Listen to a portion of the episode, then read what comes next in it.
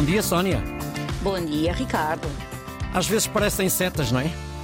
Parecem setas, sim. Muitos comentários uh, quando somos crianças, sobretudo, e estamos a absorver o, o mundo que nos rodeia e quando estamos a tentar perceber quem somos no meio desse mundo grande e desconhecido.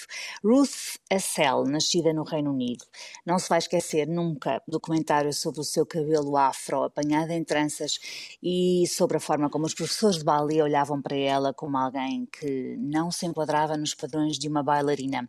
O facto de ser negra parecia ser quase uma provocação, uh, pelo menos atendendo à forma como os professores a tratavam, como se ela tivesse culpa de ser diferente. Uh, numa entrevista, Ruth disse que aos 10 anos, e prestes a dançar pela primeira vez no palco do West End, uh, apareceu toda orgulhosa, com o cabelo apanhado numa trança, num penteado feito de um cabeleireiro que custou à mãe solteira qualquer coisa como 115 euros, uhum. uh, e que a professora apontou para ela à frente de um grupo de bailarinos brancos e disse: Vais tirar todos esses zigue-zagues do teu cabelo porque está medonho. Que horror!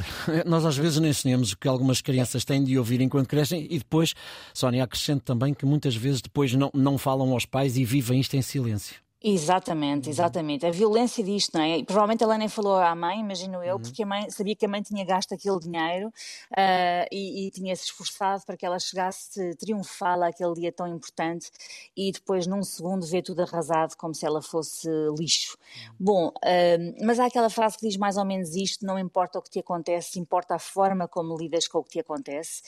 E Ruth Hessel pegou em todos estes momentos duros que lhe mostraram que a discriminação e o preconceito têm de ser combatidos e, aos 26 anos, criou uma escola de ballet chamada Point Black. Hum uma escola em Londres onde todos se sentem incluídos. Uma escola com um ambiente negro, com pessoas parecidas com ela, que tenham passado pelo mesmo que ela, ou, melhor ainda, que não tenham de passar pelo mesmo que ela. Uh, a cor das roupas usadas nesta escola não é o tradicional rosa, que simboliza a delicadeza, a fragilidade, a suavidade femininas.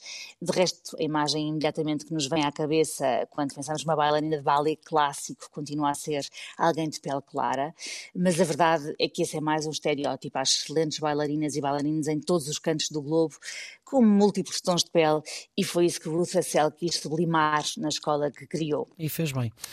E fez muito bem, fez, fez muito, muito bem. bem. Na Point Black, Ruth incorporou passos e estilos musicais africanos nos espetáculos, porque para ela o objetivo é mesmo celebrar a pessoa, independentemente da origem que tenha.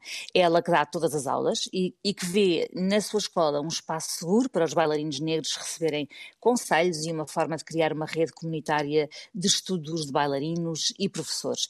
E numa entrevista ela disse: quando eu tinha 15 anos, queria candidatar-me a faculdades de dança, mas fui desencorajada porque me disseram que o mundo do ballet não estava preparado para alguém com o meu aspecto.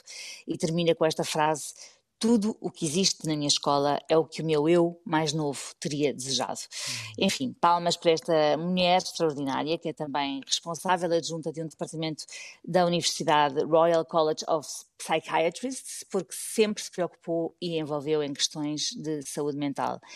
E sabes o que é que é bom, Ricardo? É, hum. é, é, saber que há sempre quem consiga pegar numa coisa má, que podia ter sido limitadora hum. uh, na sua vida, e dar a volta e transformá-la numa oportunidade, não apenas para si, mas também para os outros. É das coisas mais bonitas de assistir e eu gostei muito desta história também por isso. Eu também gostei. Eu não gosto muito da palavra resiliência, mas de facto houve aqui uma superação em relação uhum. àquilo que, que foi ouvido e a, e a, história é fantástica e ela própria tem uma, uma força tremendíssima. Ora bem, nós estamos disponíveis em podcast uh, no, em todas as plataformas e já sabe que o 910370290, eu repito, 910370290 é a linha direta para boas notícias. Nós voltamos a encontrar-nos amanhã. Até amanhã, Sónia. Até amanhã, Até Ricardo. Amanhã.